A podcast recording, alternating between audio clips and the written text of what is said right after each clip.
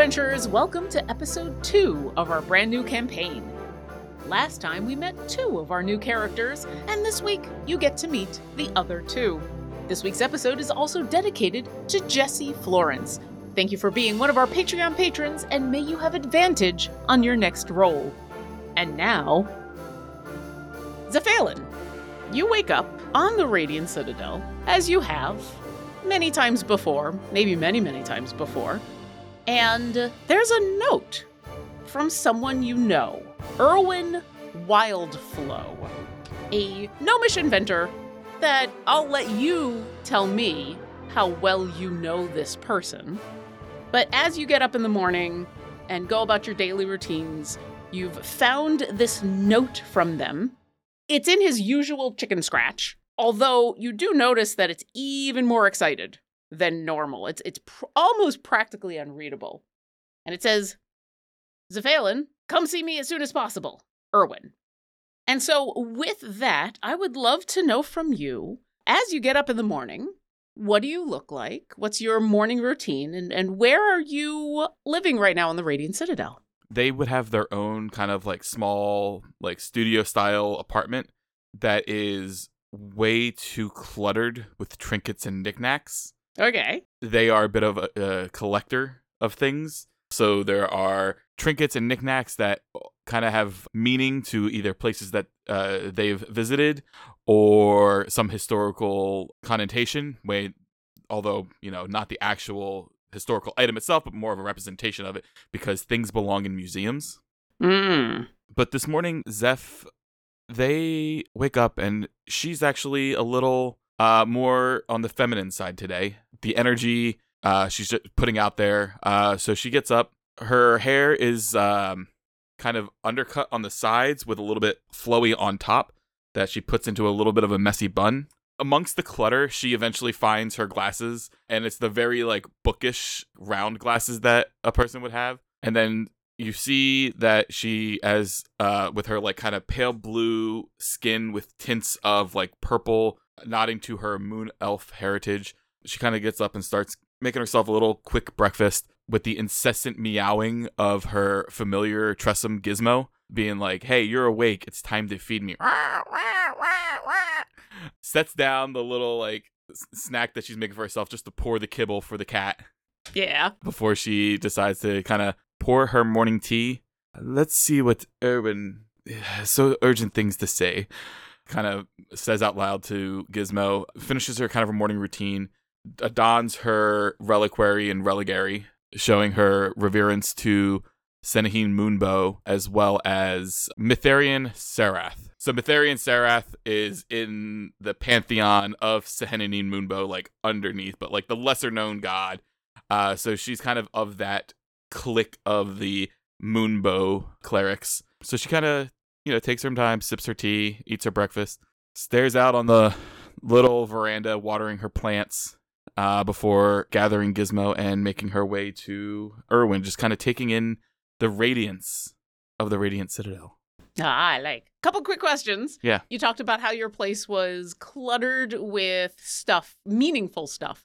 Is it cluttered in the way of everything has a place and if people don't know what your ordering is or why it's there it just looks cluttered or is it actually just messy? It's like on the verge of that. It's definitely not hoarder levels. Okay. everything has its home, but it's like kind of like stuff has kind of spilled over as the amount of stuff that she's increased collected over the years has increased, but her space has not. Ah. So like, and there's times that she'll, if somebody comes in, it looks like disorganized mess. She's like, oh yeah, it's over there somewhere. you know, Okay. she can move around fine. Like I said, it's not hoarder level, but like there's a lot of just like tchotchkes and trinkets. And everything probably has at least a couple of moments of a story, if not a long tail behind it. yeah, either a memory or, you know, something that they've always found interesting in history or lore. Okay. And you said you're renting a place, like a, an apartment? Yeah, it'd be like a small, like, one bedroom or studio style apartment. Excellent. And uh, as you come outside, it is kind of a lovely day. I say that because while there's no real weather patterns on the Radiant Citadel, everything is kind of either all a very stable, pleasant temperature. Or every once in a while, the druids make sure that the plants are getting watered and things like that. But it's a little extra pleasant today because the auroral diamond is kind of a pale blue. And for the vast majority of the the humanoids on the Radiant Citadel, that is close enough to a natural sky color to be a little comforting. Even those who have grown up here on the Radiant Citadel, there's just kind of this natural indication of that lovely clear blue sky color.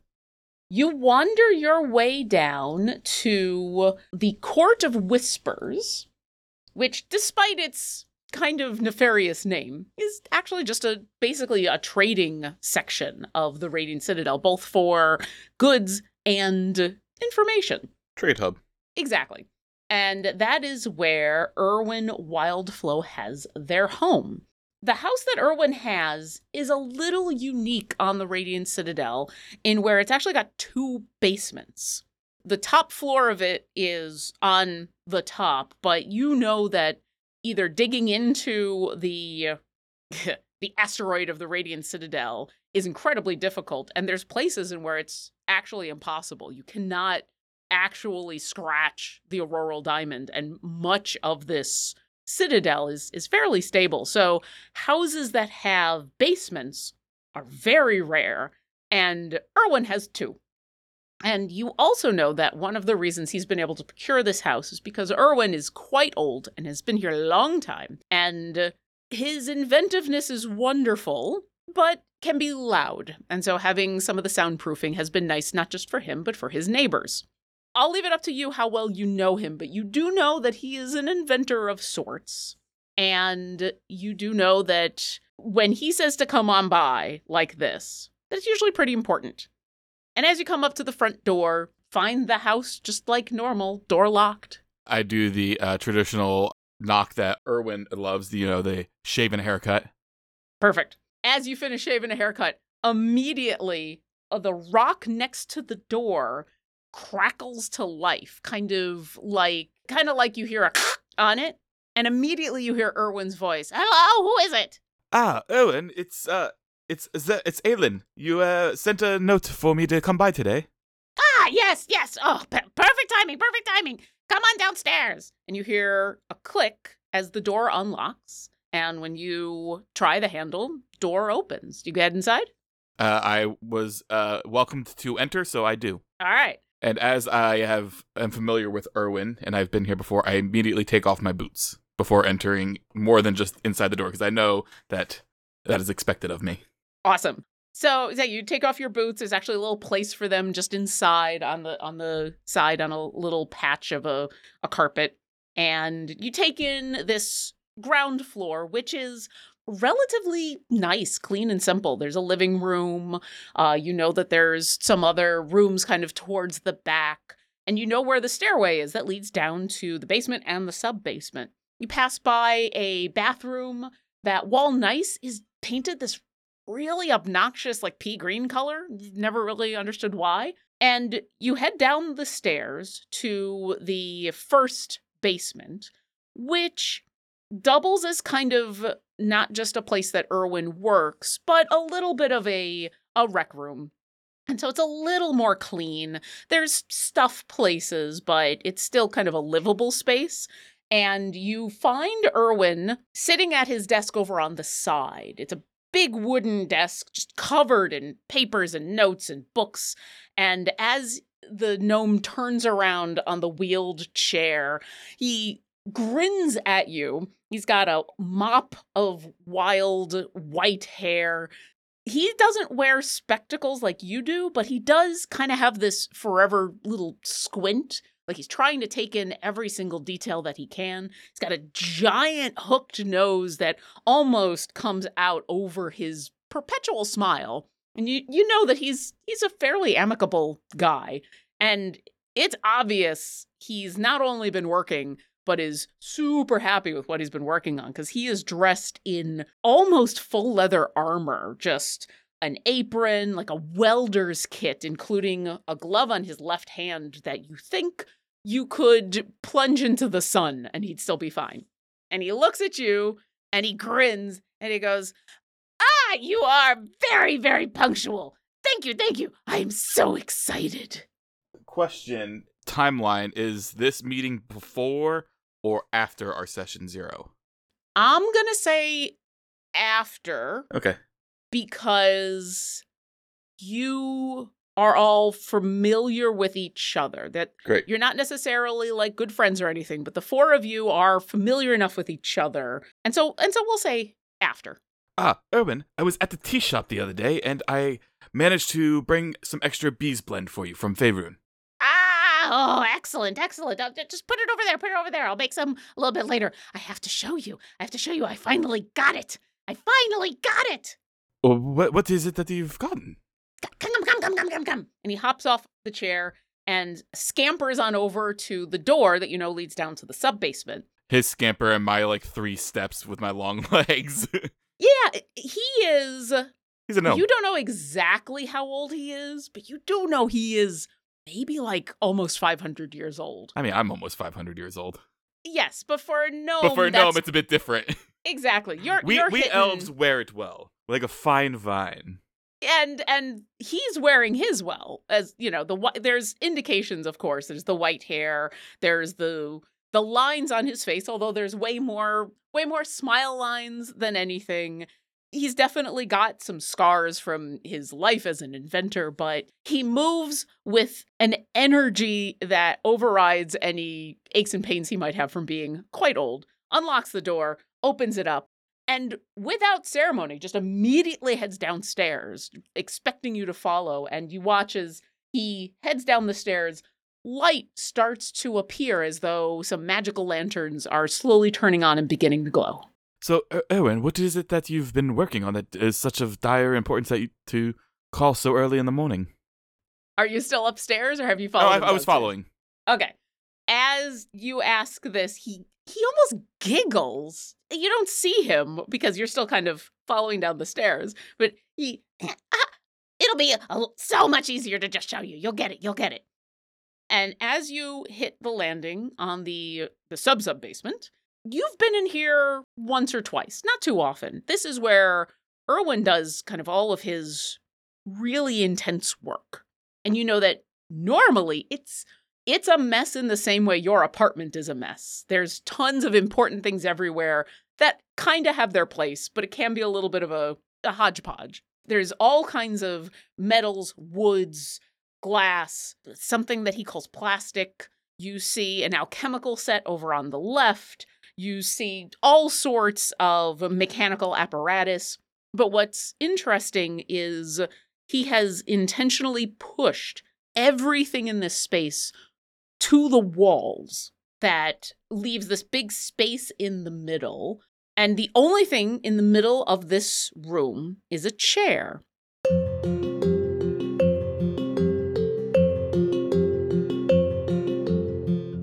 But it is floating off the ground a couple of inches.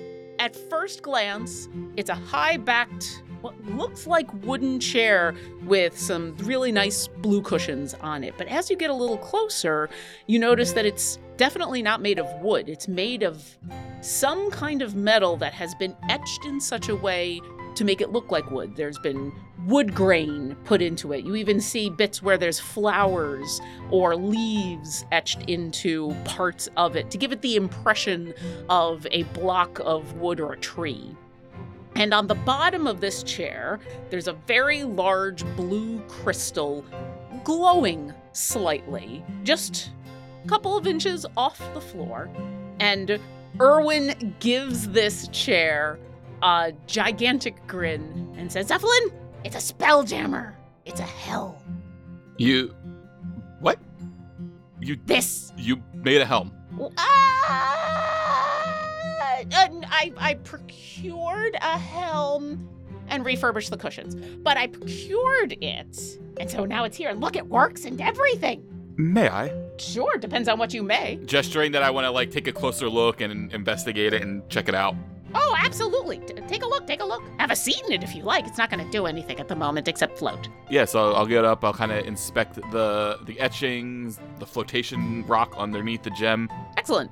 Are you looking for anything in specific? Are you interested in finding out anything in specific? Well, I want to see. I know Erwin. He is saying that it is a, and he believes, is the impression I get, that it is a helm that he has, air quote, procured. Yes. I want to see and investigate uh, if I can see any markings from where it may have been procured from, how actually it is a helm, or if it's just a floating chair, and see like how not on the up and up, but like has his tunnel vision kind of put the blinders on him to see what this thing actually is. Awesome. Give me. I'll give you a couple of options, and you're going to find out different things depending on what you want to roll. The obvious is Arcana. That's probably going to tell you the most about literally the the magic of this thing. You can give me an investigation check if you're more interested in how it was made or where it might have come from. Or I'll let you do a nature check for reasons. Great. Let's see here. So we're just gonna do an investigation check because I have advantage on those. Sure. And I have spent many a time exploring, and I get real down in the nitty gritty with my magnifying glass, and it's kind of my my jam as an archaeology archaeologist, pun intended. Mm. Erwin completely lets you do whatever you need to do uh, without interruption. I, I think the two of you recognize the intense desire to be hands on to learn things. And so he's giving you that moment of silence and space to look at things for yourself. Uh, it is a 19. Awesome. So it is definitely not just a floating chair. Like I said, it's made out of metal, and now that you're getting really, really close, it's a polymer of some sort. It's it's multiple pieces of metal. And what's interesting is that before it was as if you were seeing okay, someone has etched wood-like things into this metal to make it look like it came from a tree it's almost as though you get the sense that it's the opposite that this is bits and pieces of a tree that have had metal either wrapped around it or gilded around it however it was done and so this is kind of a melding Would inlaid be a good term to use for that? no because you can't actually access any wood Infused? maybe infused I'm just trying Yeah. to figure out from my notebook. infused might be a good way of of describing it it's a little outside of what you've ever seen? This is John the player, not Zeph the Zefalyn the character. oh okay. You've never really seen anything like this before. It's kind of beautiful in a way. This this is a melding. It's almost like someone took a wooden chair and cast it but then melded the two together. Okay. the cushions seem to be just cushions the only other thing that with the investigation check you you look at the crystal on the bottom it's glowing with arcane energy. It's not the thing that is powering the chair to keep it afloat. You feel like that's just an innate thing that the chair does that this crystal on the bottom this almost seems like a arcane connection point of some sort. Got it. But I do feel like that this is the makings, or at least the startings, of a spelljammer. Yes, you are pretty positive this is a Spelljammer helm. This is the core of a ship that can fly through wild space. Okay. Having done my checks uh, in investigating this, Zefalyn gets overcome with a sense of hope that this might be her ticket. But, but as she's speaking to Erwin, she kind of has it like tempered down to not reveal her hand too much. Uh, so, Erwin, you've called me here to show me this. What is your intent with this helm? Oh, well, this is the heart of a Spelljammer. Well, yes. Well, it needs a body. Oh, are you suggesting that I help procure, and I air quotes, a body? Well, that, that's kind of absolutely what I was going to ask. It's less about procuring an entire body and probably the a bunch of pieces. It's hard enough to get pieces of a spelljammer without trying to get the whole thing. And frankly, if I could have gotten the entire thing, I probably would have come with a helm. But this this is the this is the one thing that I can't bodge together on my own. And so finally getting access to this, that means I can start to build the rest of the ship. So that's where I need some help. It sounds like you're interested in helping me build this thing. I could, you know, from our previous meetings that I uh, am also a procurer of things and explorer. I like getting my hands dirty uh, and finding all those arcane artifacts and things. And a spelljammer would make that much easier.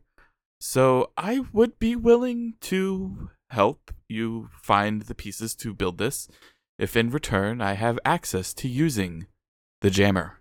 Oh yes, absolutely. Once it is built, all the people that have that I've uh, been working with in order to make this thing are more than welcome. I have a feeling we're going to have a fairly d- decent sized ship. That's that's what I'm hoping for anyway. But yes, absolutely. Who else are we working with? I mean, I want to make sure that everybody is on the up and up. Oh, trust me, everybody that I've asked, I'm I'm putting a team together because there's a whole bunch of pieces that I'm gonna need you all to go out and get. And while I am very good at making this thing, and he sags just a tiny bit, I'm not necessarily good at at the talking to people, and I'm not really that interested in getting on any of those gems and going places. So I thought I put a bunch of people together that I knew were reliable people who were also kind of interested in getting on the ship, like you, like you, and uh, you know I'd help figure out what we need in order to make this thing happen. So if you're in, I'll show you tomorrow when I have the whole team assembled. That sounds good. And one question for you Yes. Where do you want to go? Oh, oh, my friend. I don't have much time left. I just want to go anywhere. It's about the journey, not the destination. Is that it? Yeah, and also just being able to say I built my own spell jammer. Frankly, if I build it and it works, we get out into wild space, at that point, I think that's the last on my bucket list. And anything after that is gravy. All right, first thing I'm going to do is, if they'll allow me, I'm going to cast Arcanist's Magic Aura over it. Uh, I place an illusion on an object I can touch so that divination spells reveal false information about it. The target can be a willing creature or an object that isn't being carried or worn by another creature. So I'm going to make it so that this just appears to divinations and stuff like that a normal chair. So that if anybody's like, is Erwin building an illegal spell jammer? No, no, he's not. I'm I'm, a, I'm pretty sure building a spacefaring vessel requires some permitting, It does. and I am chaotic good, so I don't really care about the permitting. I just don't want to get caught. Okay, we'll do two things at once because some of this you would just innately know from your own interests, and some of this Erwin will tell you as you are casting the spell because he will give you permission to do just that. In fact, he'll kind of start to prattle about that's a good idea. He'll have to strengthen some of the wards that he's got in the sub basement to do things and everything. So as you do that, he does explain that building a spelljammer is not an illegal thing. In fact, he knows the people he needs to to talk to in order to not only get the permits but to get space at one of the docks so that once it gets big enough that he can't keep it in the sub basement anymore you have a a place to be but what you also know is that spelljammer helms are difficult to come by and expensive so it's less about doing anything untoward anything illegal all of this is perfectly normal, frankly. There's a lot of uh, ships that come back and forth from the Radiant Citadel. What this is more, he's happy because this was probably very expensive to get. And you don't want somebody stealing it. No, no. And and Erwin, as you finish casting this, will say, No, no, no, no, no, no. There are people, there are unscrupulous individuals, especially here. But you know, I trust most of my neighbors, but there are so some unscrupulous people who would love to just nab this thing. And I went through a lot of trouble to get it. Oh, legally. But yes, that's good. So you're in, and I'll see you tomorrow? Yep. And with that, I will open up my my like notebook and my pen, and and with nice calligraphic uh, font write on it in landscape, rip out the page and set it on the sheet, and it says the wild flow. And Erwin starts to clap in glee and says, I was thinking about naming it something else, but I kind of like that too. You die twice, my friend. Once when your body leaves this citadel, and twice when the name is last spoken. If this gets off the ground, you will live forever. And you see his eyes widen a little bit and almost a tear? Almost. I'll think about it. But first, we gotta get it built. I'm in. And with that, we'll pause.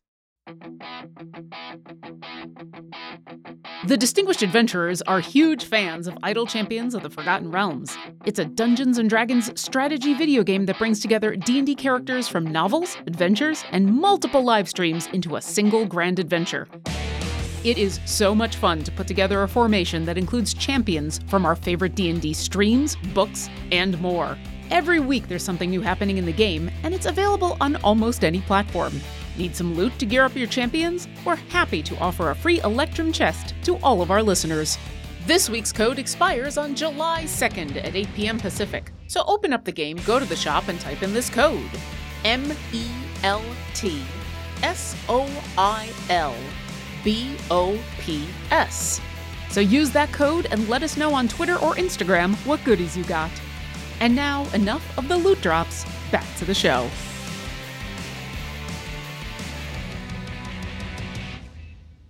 This morning on the Radiant Citadel, you've received a note from a friend of yours, Erwin Wildflow.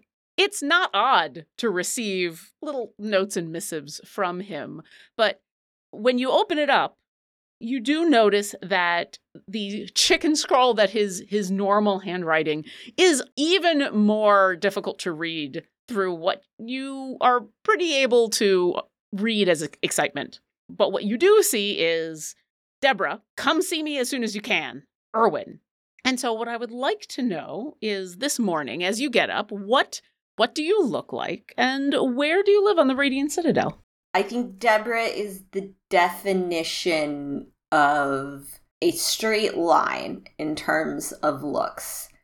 There's nothing fussy. There is not a hair out of place. She wears her hair in a very like slicked back low bun. You don't know if it's that her hair naturally just stays or if there is a massive amount of hairspray and or hair gel and or you know some amount of magic that means that it's there she is very buttoned up, literally, figuratively. In all the ways. In all the ways. She presents a look of the kind of person who, if you, you know, stuck a, what is the phrase? If you stick a lump of coal in her ass, it's gonna be a diamond in a week. So just a hundred percent no nonsense. And Deborah gets this note not in her housing in the kind of shield bearers compound, but while she is in the office early in the morning on like probably her 16th cup of coffee, uh, she has a lot of files to move. She there is going to be a um, a large set of exercises coming up for the shield bearers that involve a lot of people coming onto the citadel to help do some training across different units and so she's doing a lot of the major organizing of all the bigwigs. And she gets this note and she puts it down. she's, Erwin, what are you doing? And she checks her schedule to see when she will, as soon as possible, be going over there. And she then crumples it up and holds it over I know that's actually a good question. This is Spelljammer. I know this is sort of like tech. We're in a sort of um, what's this face that I'm thinking of? We're Jules Verne. This this is D and D does Jules Verne in space. Kinda, yeah. Little little bit of little bit of Jules Verne, little bit of steampunk. So how technologically advanced are we talking about here? I think a lot of the files that you are dealing with are on various kinds of paper, like regular paper, but there are some that have some magical enchantments on there to help keep things the the safer files. There are places that have safes in the shield bearers' offices that are both magically and also technologically mm-hmm. safe there is an actual safe that you know that has some kind of mechanical lock. It has nothing to do with the arcane. It's just some very intricate lock that involves pressing some buttons. It's a little bit, I, I think if you're thinking that steampunk kind of thing, anything is really possible there. Uh, we're not we're not on iPads as it no. were, but but like gas lamps ish. Not just gas lamps, but because of the nature of the Radiant Citadel being a fairly small place that has not a lot of access, easy access to outside resources, all the lamps in this place are arcane, are magical lamps, so Hmm. that they don't give off any any heat, any smoke, Don't accidentally any, blow up houses. don't accidentally blow up houses and then you can adjust them a little bit because for aesthetic reasons because the actual auroral diamond that is the centerpiece of this whole island in space constantly changes color sometimes it'll be the same color for days weeks months and then sometimes it'll change three times a day and so sometimes it's nice to be able to adjust the color of the lamps to match what the auroral diamond is putting out and sometimes you just put the blackout curtains up because the auroral diamond has decided to be some really awful shade of Puce. Yeah, just just a, a shade that looks flattering on nobody. And so you put the blackout curtains up. But yeah, there is a mixture of stuff. There is clocks, the mechanical clocks. In fact, you'll actually see some people with completely mechanical watches. Pocket watch style. Pocket watch or wristwatches, but they're the they're they're chunky. Uh miniaturization of stuff is not easy. Yeah. So we're thinking they're chunky. They're we're thinking that uh you know, maybe in some alternate universe there are a whole lot of girls that uh painted dials on these watches so that they would glow. And now those women are no longer alive due to the cancer given to them by radium. This is a downer. Hello everybody. It's been a while since you've heard my voice and we start as we mean to go on with a lesson in radium and our failure to Hmm. protect workers. I think in response to the note, Deborah gets up and walks over because nothing that she's working on is sensitive enough for her to need to like shut every file. She's just literally drafting remarks and scheduling. And so she walks over to the small kitchenette that their office has and uh, turns on one of the few actual flames to to get to get water boiling because I feel like I feel like technologically we are still in the god awful days of the coffee makers that you'd actually put on like the kettles that you would put on the um the stove instead of the Mr. Coffee drip style. Or do you think somebody has invented an arcane Mr. I think there are like arcane Mr. Coffees, but they're not necessarily that good.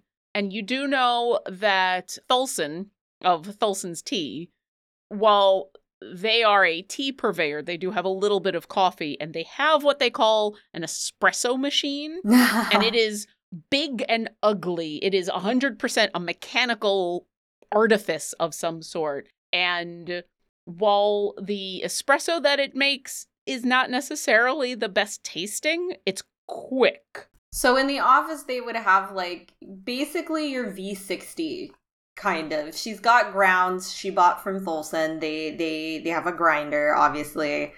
And Yeah. so she's like going through. She bought in bulk. Then she's boiling water, not necessarily because she wants or needs another cup, which is always true, but she is using the benefit of the gas to burn Irwin's note and sighing and getting back to work until uh, until she is off for the day and can go see Irwin.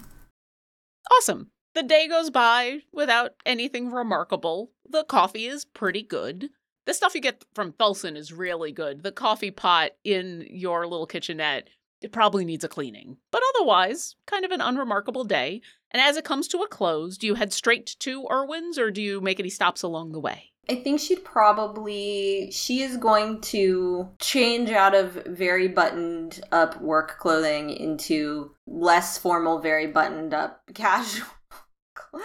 uh less What she would consider casual. yeah and she is going to leave her small little and she's not she's not quite in barracks she the person she works for is high enough up that she sort of ranks a little bit more than a studio style apartment. So she's going to grab she's basically going to change into some something nondescript and she is going to grab like a market bag and she is going to make her way to Irwin's by way of a market and by way of like pretending to shop. And as she does after she exits the barracks she's going to sort of walk over to the market. She's going to browse a stall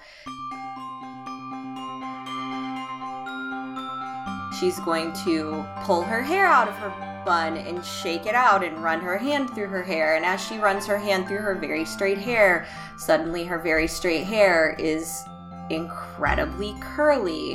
And she is going to pause and look at something and scratch her head and move to another stall, then pause and look at something. And by the time she's left her third stall, her skin is covered in a lot of freckles and it has sort of changed its hue to be a bit more olivey and golden and brown, and her eyes are slightly bigger, and her cheekbones are a little different, and her ears are a little more pointed, and her nose is like a little more broad and a little flat, and she's gotten about three inches shorter and sort of at every stop, she slowly but surely is kind of coming out a different person and she turns her bag inside out instead of a very nondescript grocery bag. It is patterned and sparkly, and she takes off the light jacket she was wearing, and her shirt is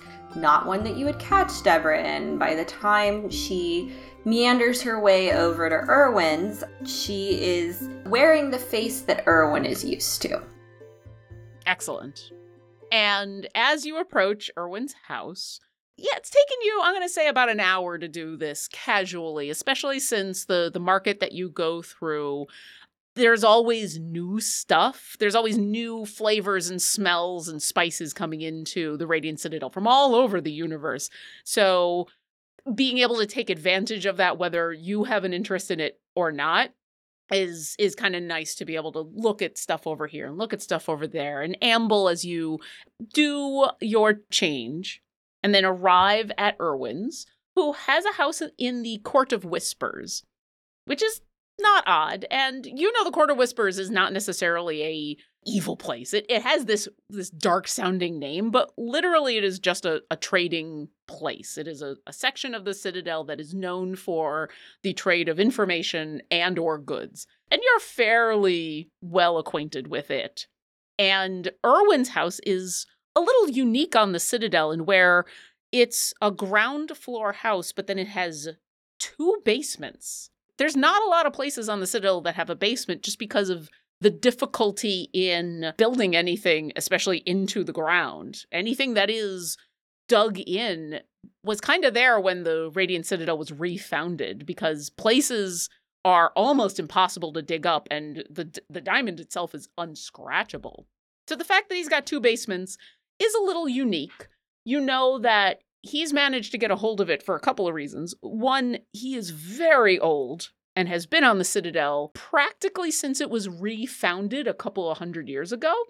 And also because he is an inventor, an alchemist, and having a place that is soundproofed for both his benefit and his neighbor's benefit is very nice. You come up to the front door. It's kind of an unremarkable exterior of the building.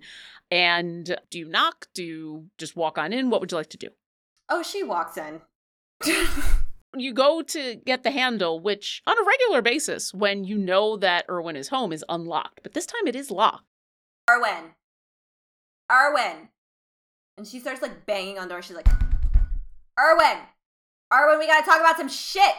On the side of the door, as you say that, there is a rock that has been attached right by where the handle is, and it makes this strange kind of noise, almost like some of the coffee grinders that you've heard. It kind of goes, and then you hear Erwin's voice through it. Who is it? Erwin, let me in. Ah, okay, Deborah. Oh, hold on just a moment. Come on down. I'm in the I'm in the first basement. And you hear the door click unlocked. Uh, she sighs and rolls her eyes, and she walks in and uh, starts picking her way through down to the first basement. Awesome. The ground level of the house is very plain. It's nice. There's a living room that you walk through. It's very, you can kind of tell this is a living space that Erwin rarely uses or is uses for like entertaining. How much dust is I feel like she's she's like she's been like dealing with military precision for so long that she's just like you have to dust Erwin it depends on where you go. So Some parts, the the more trafficked parts, very clean. And it's the whole upstairs of the house is just in general very neat and clean and tidy. There are a couple shelves that you're very much taller than Erwin because he's a gnome. They they uh maybe he just hasn't gotten up here a little bit. You can tell that part of the living room is a place that he uses as a regular basis to like sit and relax and another part of it just for whatever reason is never where he goes because that chair over there looks practically fresh and new like maybe it needs a dusting while this couch looks pristine but also used it's that kind of thing as you wind your way through the house, you pass by. There's a, a, kitchen in the back. There's a bathroom that you go by that is a lovely bathroom, but you notice, and you've noticed this before, it's painted this really horrible shade of like pea green. You've never really known why. And you head down the stairs into the the first basement, which you know is kind of half living space, half workspace for Erwin. It's a little more cluttered, it's a little more filled with stuff, although there's some places to sit. And on the side, there is a big wooden desk just filled with books and papers and bits and bobs of things. And sitting in front of the desk in his little roller chair is Erwin, who turns around as soon as you are coming down the stairs. He's got wild gray hair, kind of in a frizz. He is showing his age, but in the best ways. It's smile lines and skin that has obviously both seen too much sun and not enough sun and probably been burnt a couple times. He's not wearing any glasses, but he's got this perpetual little squint as though he's always trying to get in all the details that he can see. He's got a big hooked nose that almost comes over his grin. And he is, you know, just kind of a normally affable guy. Even in the most serious of situations, he's still kind of friendly and happy. And this time you can tell he's very excited and he must be doing something hardcore because not only is the grin on his face massive, but he is wearing some really hardcore leathers, almost like armor. Definitely an apron, kind of like a welder's apron. He's got a glove on his left arm that goes up to his elbow that is thick enough that you swear he could stick it into an oven and be fine. And as he turns and looks at you, he says, Ah, Deborah, excellent, excellent. I kind of figured I was going to take the day. Erwin. Yes. Erwin, you sent what did what did we we've had this conversation so many times it had nothing in there except that I needed to see you. Is that so bad? You cannot call you cannot call me by my the name that that face goes by unless I am wearing that face, Erwin. Well, but I don't know what face you're wearing when I send you a note. Yes, but you know, you know, you know that that face, you know that this is not that face. You have to keep them separate. And you can't send a note. The office. You sent a note to the office. But that's why I called you Deborah because I was sending it to Deborah at the office. but that... I don't wear and and so she actually in her frustration, she's going to make her face look very uncanny valley and she's just got like like things are like that experience where you know something is wrong and you don't know what is wrong. And so she starts to melt away a little of the face that she's wearing into what a like what a changeling actually kind of looks like when they're not wearing a face. And she's like this is clearly not the face i wear when i am deborah. You know every time you do that i'm very just impressed by the level of control you have don't send notes to the office. Don't send notes to the office that come from the Court of Whispers. Well, it came from me, but point taken. Next time I will take the trip up to your house and do a little knock, knock, knock. Yes, that would be fine. That would be fine. That would be fine. You can also send, yes, you can send any mail you like to my permanent or temporary home address, but not to the office. You, not to the office to get to that office, they have to go through so many people. Saw that note. Come in. This is going to come. What, what, what, what do you have to tell me that, that risk, so much money, Erwin, so much money on this job. Oh, let me tell you, there's even more money downstairs. Come, come, come, let me show you. And through this whole discussion, he is he's intently watched and listened and nodded. And you can tell that he's it, it's half he's filing away that information for later to try to be better, but also he's kind of just letting you vent a little bit. And then once he says, "Come down, come downstairs, come, come," come," he just unceremoniously turns around and goes to the the door to the second and basement, unlocks it to the sub basement. Yep, he unlocks it, opens it up, and starts going downstairs. Where you can see from the stairs that he's heading down, alchemical lights are starting to glow and light his way. And and she she sighs and she rubs the bridge of her nose. And as they walk downstairs, she tries a new approach and she says, "Erwin, you know." as long as this job is a success, I have access to shield bearer requisition forms. And if you don't ruin this face, I'll be able to place orders on your behalf. And as you reach the bottom of the stairs in the sub basement, what you hear him respond is, But wouldn't you like access to the entire multiverse? And when you arrive, there's not a requisition form for that, Erwin. you arrive in the sub basement. You've been down here once or twice. This is usually where the hardcore work is happening. It's kind of a mess in the way of it's not completely a disaster area, but definitely Erwin knows where everything is supposed to go and it doesn't necessarily make sense to you. There's an alchemical set in the corner. There is a ton of raw materials just stored off on the side. You see various metals and woods and glasses and even this thing that he calls plastic. The interesting thing, though, the last time you were here, it was kind of all spread out and he was working on several projects at once. Everything has been moved away from the center of the basement to the walls, leaving this large, open, empty space except for a chair. And it is a chair that is floating a few inches off the ground. It's a high backed chair that looks, at least from this distance at first glance, rather nice. It's got some fancy blue cushions on it. At first, you think it might be made of wood, but then as you get a little closer, you realize, oh no, this is some sort of metal that has, it's almost been etched to look like wood. It's got wood grains actually put into it. It's got places in where there are leaves or flowers that are part of the the scroll, work. work on the side. Yeah. It is very, very tall. You think some of the tallest beings you know could easily sit in this chair without a problem. And on the bottom of it, instead of there being legs like a normal chair, there is this cluster of blue crystals glowing slightly as it floats off the ground. And Erwin gives a grand flourish in its direction and says, I've got it!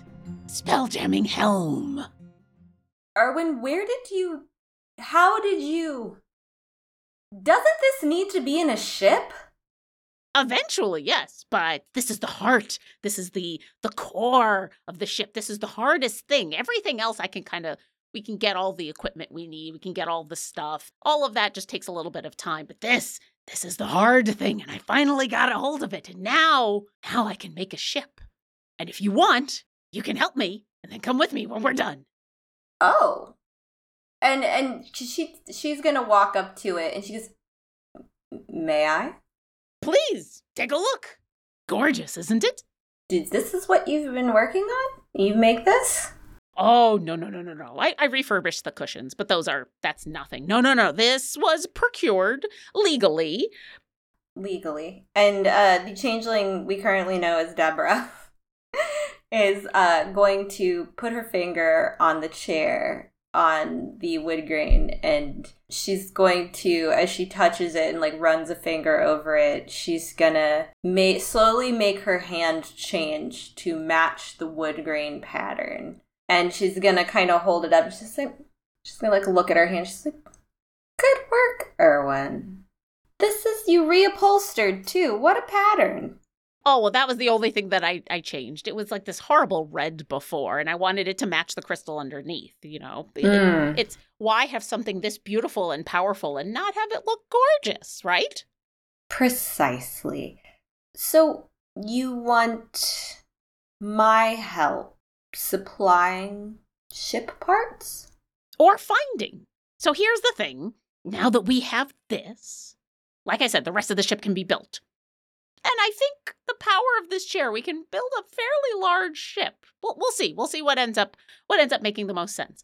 I know all the people to talk to to be able to get a spot uh, so that we can get it into a dry dock so we can start the construction. But there's just a lot of things that we're going to need to get, some of which I think I can get here, but some of which we might have to do a little bit of searching other places. I can do all the building, but. And he gives you kind of a stooped sigh and says, I'm I'm not going to be running around all over taking the Concord Jewels places to talk to people. I'm not, you know me, I'm not a talker. No. No. no, Erwin. So I'm putting together a group of people, all uh-huh. like you, Uh-huh. all on the up and up, who are all Eh, acquaintances, friends of mine, people that I can rely on who are interested in this project. And we're going to acquire everything we need. And once the ship is built, anyone who wants to come with can go see Wild Space. What do you say? Well, and she's going to pause and she's going to look and she's going to say, You are going to need Form SB 2467A and C. That will get you access to the Sheer Shield Bearer Naval Scrapyard as an approved buyer. See, I knew I came to one of the right people. I knew that you would be able to help. All on the up and up, legally, of course, right? Yes, I have the form in my filing cabinet, and once you fill it out and you're marked as an approved buyer, it's technically legal. We just have to bypass. You know, you let me worry about the legalities, and we'll talk about the buyer fee Absolutely. later. Yes. Tomorrow. Yeah, you will need to pay the fee for the buyer's lic- license. Yes, you'll need, and it's not, and and then there is. Well, I'll send you the invoice actually. Well, and before you do, before you go through all that trouble, I'm going to come up with the list of the things that we need because while that sounds amazing, and I think we're going to be able to get a lot of the, the basic parts out of the naval scrapyard, I think there's going to be a couple of very specific things that we're going to need that uh, some we can find here, but some are going to be a little more difficult. Mm-hmm. And I'm going to come up with that list and some ideas and places and where we can go to find, procure, trade, barter, whatever, to get what we need. And we'll go from there. But if you're in, we're going to meet up the whole team tomorrow and I'll go over all the plans. What do you say? I'm in. And with that, we'll pause. And the next time we get together, will be tomorrow. And you will get to meet the team and find out what exactly you need to go and get to build a Spelljammer. Thanks for listening to our adventure. If you've enjoyed our show, then visit us at distinguishedadventurers.com. There you can find links to our podcast and social media, pictures and bios of our cast, info on our Patreon, and much more. Thanks again, and we'll see you next encounter. We appreciate all of our Patreon patrons and extend a special thanks to our top tier patrons. Thank you, Megan, Jesse Florence, Forrest, aka StabbyQuest, Nate Zakari, Rebecca, aka Bunny Monster, Sir Narvi and Sailor Tweak, John Adi, Linnea Boyev, and Hunted Shadows LLC.